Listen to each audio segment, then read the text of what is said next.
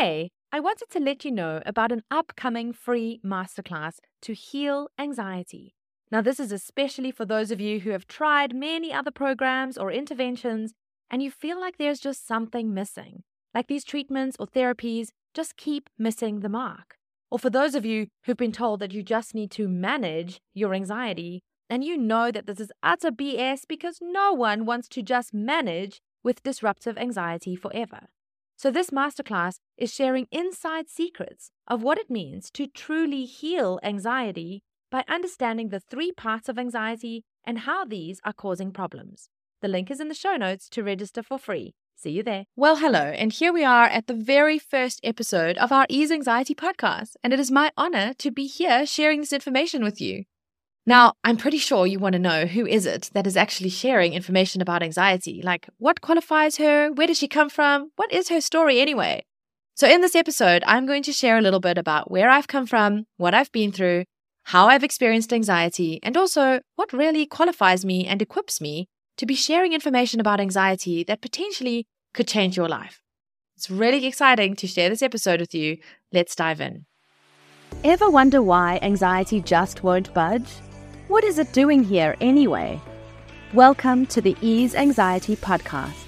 I'm Diante Fuchs, psychologist turned international anxiety coach, and I'm on a mission to share a new perspective on anxiety that puts you firmly back in control so that anxiety no longer interrupts you. Grab your cuppa, get comfy, and listen in as we demystify, destigmatize, and deconstruct what you think you know about anxiety so that you can finally do what you have struggled with for so long ease anxiety for good. Hi, and welcome to the very first episode of the Ease Anxiety Podcast. The very first thing that we're going to deal with is my name. Let's just bring that elephant straight into the room, right? When you see that spelled out, most people are like, well, how do you even pronounce that? And what on earth is that last name anyway? So here it is. My name is Diante Fuchs, but most people just call me D. Let's face it, it's a whole lot easier to remember that and also to pronounce it. So feel free to refer to me as just D. Now that we have that out the way, let's dive into who I really am and why I'm here. Now, I'm not sure how our paths have crossed originally. Maybe it was on TikTok or Instagram. And while I am a clinical psychologist, my views on anxiety and mental health don't really follow the traditional way. So I tend to get a lot of comments asking me, well, do you even experience anxiety? And how can you say that if you've never had it before? Well, truth is, I actually have had anxiety. Like many of you that are listening, I would have described myself as an outgoing child. I don't really think that I experienced a huge amount of anxiety growing up. And when I say haven't experienced anxiety, I really mean I haven't experienced anxiety that crippled me or got in the way. I mean, everyone experiences anxiety, right? So growing up, I would have said I was an extroverted introvert. I really like to spend time alone and enjoy my own company, but I am also classed as extroverted and outgoing. And I guess I would have never thought that I would be brought to my knees by anxiety. But I guess nobody really thinks that of themselves, right?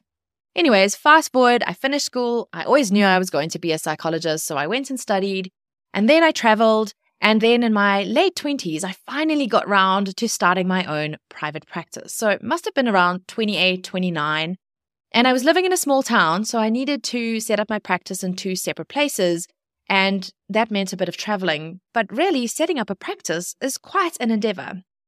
I must have been about half of the year into my first year of private practice when suddenly I started feeling really anxious about a whole lot of things that shouldn't really make somebody anxious, like just kind of waking up in the morning and having to go to work. Now, I couldn't really pinpoint what I was anxious about. It was just this pervasive feeling of anxiety, this kind of feeling in my tummy, consistently feeling pressured, this sort of tight chest that you'd experience. But mostly, I was afraid of having to deal with new people. Like anytime I had to have a new client start with me, I would feel really anxious. And then, of course, really relieved if they cancelled or didn't show up. Now, this does not bode well for somebody who is starting a private practice, right? You really want to be okay with meeting new people. I remember also at the time I was trying to buy a new car And I just could not get myself to make appointments and go and do the test driving. So I landed up doing all the research on new vehicles online, having this list of cars that I was interested in, contacting the dealers via email, never on phone, and then setting up test drives for my husband to go and do on my behalf because I was too anxious to do it alone. Being a psychologist, I knew a little bit about anxiety, and so I knew naturally I needed to go and get some help. So I signed up with a psychologist myself and landed up doing a bit of CBT work. It was naturally eye opening, right? Like I uncovered a whole bunch of core beliefs that had been triggered by starting a new private practice and a whole lot of self beliefs that were really getting in the way and making me feel like I was unsafe doing this new thing. The point is, though, my anxiety resolved within a few months, and I went back to being the naturally outgoing, uh, extroverted introvert that I'd always been. And then we kind of fast forwarded. I had a child, and my baby was about two when suddenly my husband landed up struggling with severe health anxiety. It didn't quite start with just knowing it was anxiety, right? He was running his own business and he had a run in with somebody that he was doing work for. And it had triggered a whole bunch of his own core beliefs, his own imposter syndrome, right? We can all commiserate with imposter syndrome, can't we? And so this is what happened for him. But at the moment of it all coming down, he landed up feeling this experience in his chest, this really tight feeling, and struggling to breathe. He didn't look at that and go, Oh, I'm anxious. He looked at that and went, There's something wrong with my chest. And from that moment forth, he became convinced that he had a really, really rare lung disease that was potentially fatal. Now, you can imagine if you believe that about yourself, that's going to generate a huge amount of anxiety. And if the thing that you're experiencing is actually anxiety symptoms, then more anxiety is only going to increase and worsen those symptoms, which is exactly what landed up happening for him. And it was around two or three weeks after this run in that he became really distressed and really afraid that this was going to cost him his life. And we had landed up taking him for tests. He was going to the doctors, he went for x rays, and all the tests were coming back saying, There's nothing wrong with you. You are just anxious. The problem is, him and I became really anxious about him being anxious. I mean, his biggest fear was that he was going to lose his wife. His biggest fear was that he was going to lose everything his business, his wife, his child because of his anxiety. And so the more he started to fear that these things were going to happen, the more anxious he was getting, which was then just confirming the fear. I, on the other hand, was like, what on earth has happened to my husband? I can't say that in those days I was particularly empathic, and the poor guy really had to man up. I feel quite guilty about that, actually. But, you know, we all learn through our experiences. The big thing that was happening, though, was that I just wanted my husband back. And so I was desperate for him to be okay. As a psychologist, I thought, surely I must know what's happening with him. Surely I must have some strategies or some interventions that can help him to overcome this anxiety, to stop it, to get rid of it. And so I whipped out all of my old textbooks, went through all of what had helped me at the time, the CBT that I'd been through, sent him to the same psychologist, then sent him to a different psychologist because he wasn't really connecting with the first. And we literally tried everything. Now, the one thing I must say about my husband is that he is really perseverant and very tenacious. And honestly, he will do anything for his own good will and well being.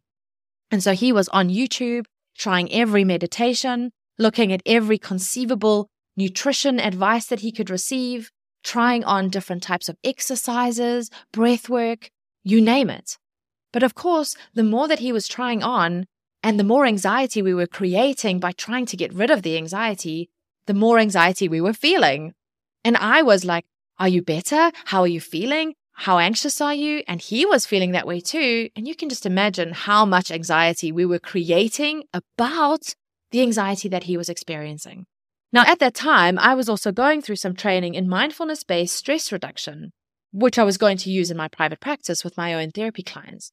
And I was sitting there in the seminar and I was listening to this woman talk about the need to kind of detach from our experiences. The fact that when we're attached to the outcome of something, we are creating an emotional response about that experience.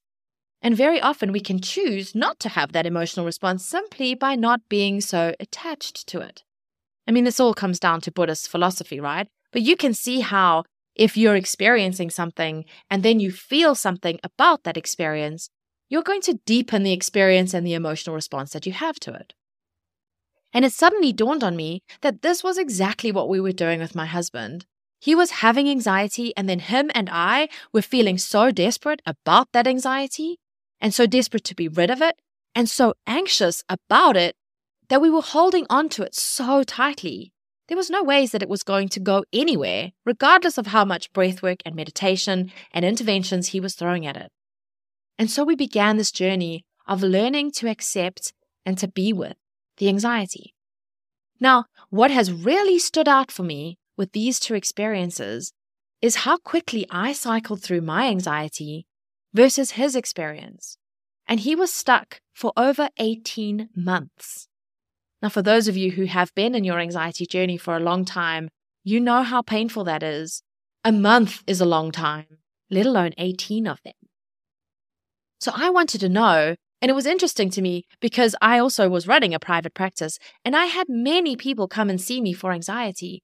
But I would notice that I would give them homework, I would do CBT with them, and they would come back the following week and they would feel just as anxious as they did the week before. And yes, they were getting value from learning about their life experiences or shifting their thoughts and shifting their beliefs, but they were not being able to shift that anxiety.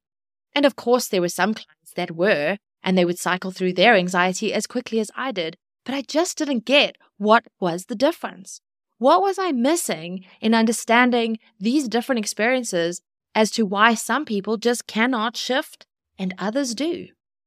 Look, I'll be honest and say that in the beginning of my private practice, I landed up referring clients who were struggling with anxiety to other psychologists and therapists because I just didn't feel like I had what it takes to understand anxiety.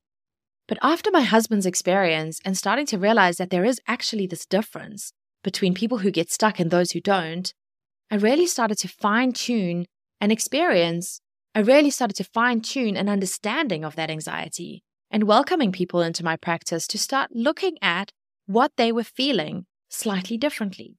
Knowing that, really, at the core of it, it is how we feel about the anxiety and the experience of it that then determines whether we become stuck or whether it cycles out.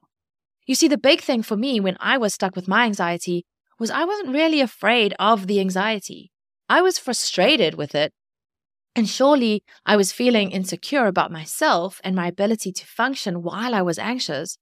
But there was nothing about the experience itself that had me feeling worried or scared or anxious about the experience of anxiety that I was having, which made my experience of anxiety so different from my husband's, where he was really afraid of what he was experiencing.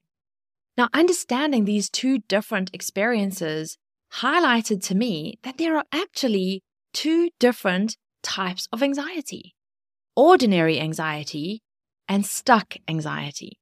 Now, ordinary anxiety is largely what I was experiencing. There were real things that were going on in my life that had triggered some core beliefs for me.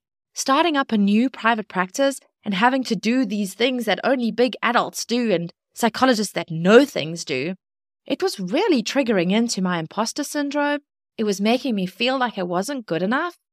And of course, I have these big, high, unrelenting standards of myself. And there was the sense that I was not quite managing to be the professional, ethical psychologist that I saw everyone else being.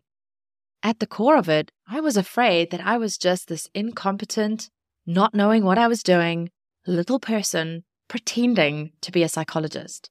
And that's what my anxiety was asking me to pay attention to to the fact that I was doing stuff that felt scary and unsafe to me.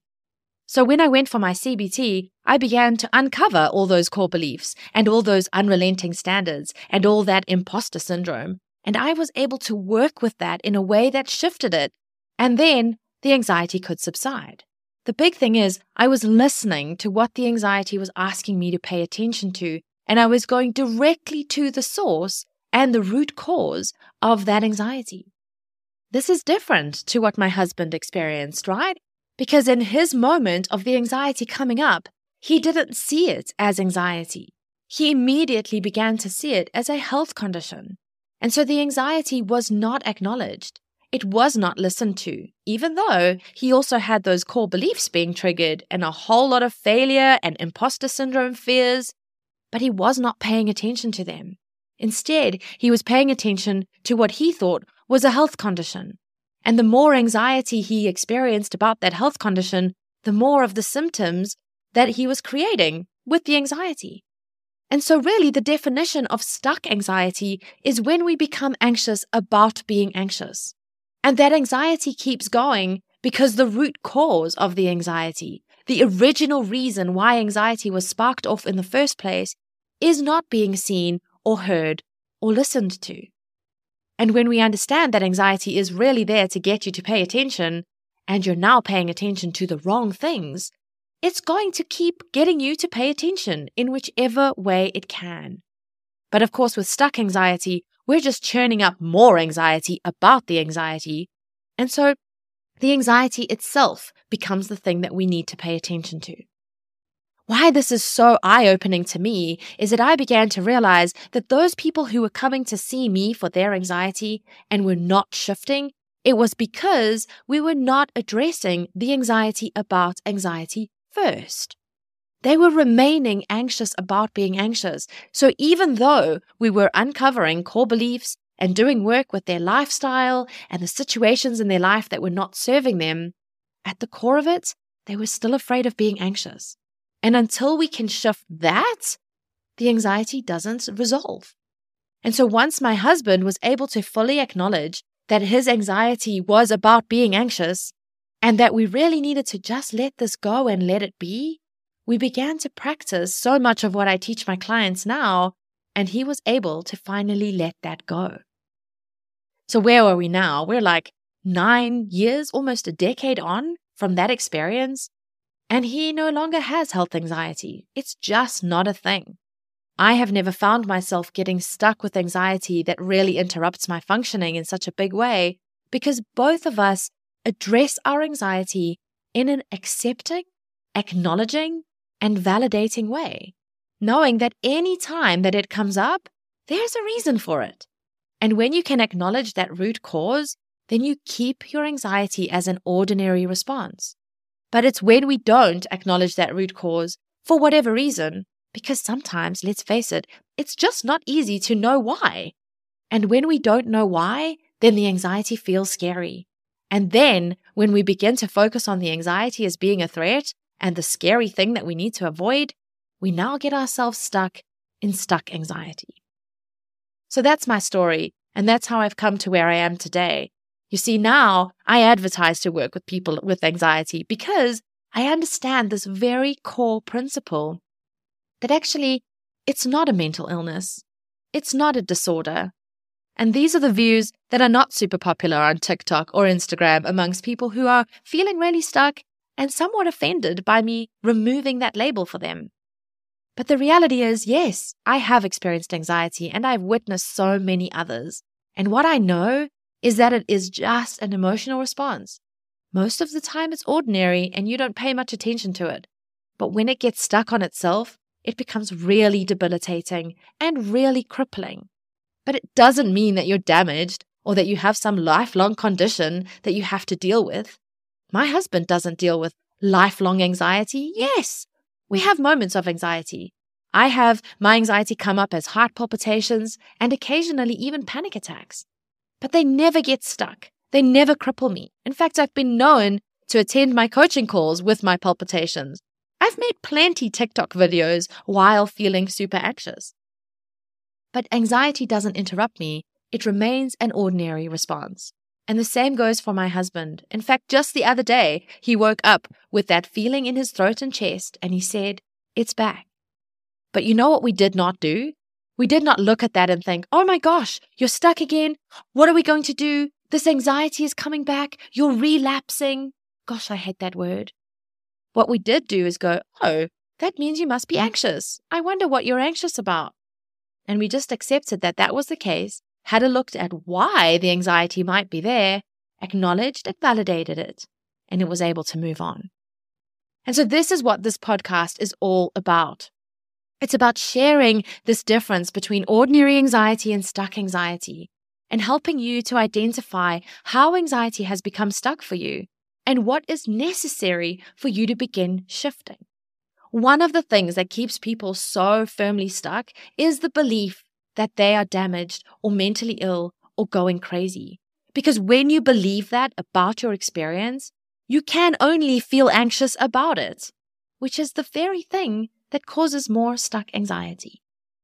So I want to share with you stories of people that I have helped in my practice and of people who are out there in the world experiencing this very truth to show you what is possible, to show you that it is possible 100% to take very, very stuck anxiety and put it back as an ordinary response. I want you to understand your anxiety in a different way, to stop looking at it as this big, scary, evil thing that has come to ruin your life, and rather to see it as an ally or a friend or a useful response that actually you can use for your personal growth and for your progress. We're going to go on this journey together in this podcast, and I hope that you stay with me. I'm going to be sharing so many different ways of looking at your anxiety and understanding it so that you too can stop feeling anxious about being anxious and you can put your anxiety back where it belongs as an ordinary response that really doesn't interrupt you. That wraps up today's episode, and I have a huge favor to ask. If you found any value in what you heard today, please be sure to leave a review. I assure you, it is not just to stroke my ego, although it does help me to know that you love the show but it's really to help the algorithms get this episode into the hands of others who might need it.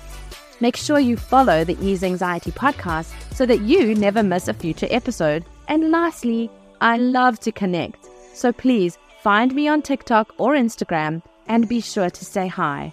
All the links are in the show notes below. Thanks for tuning in.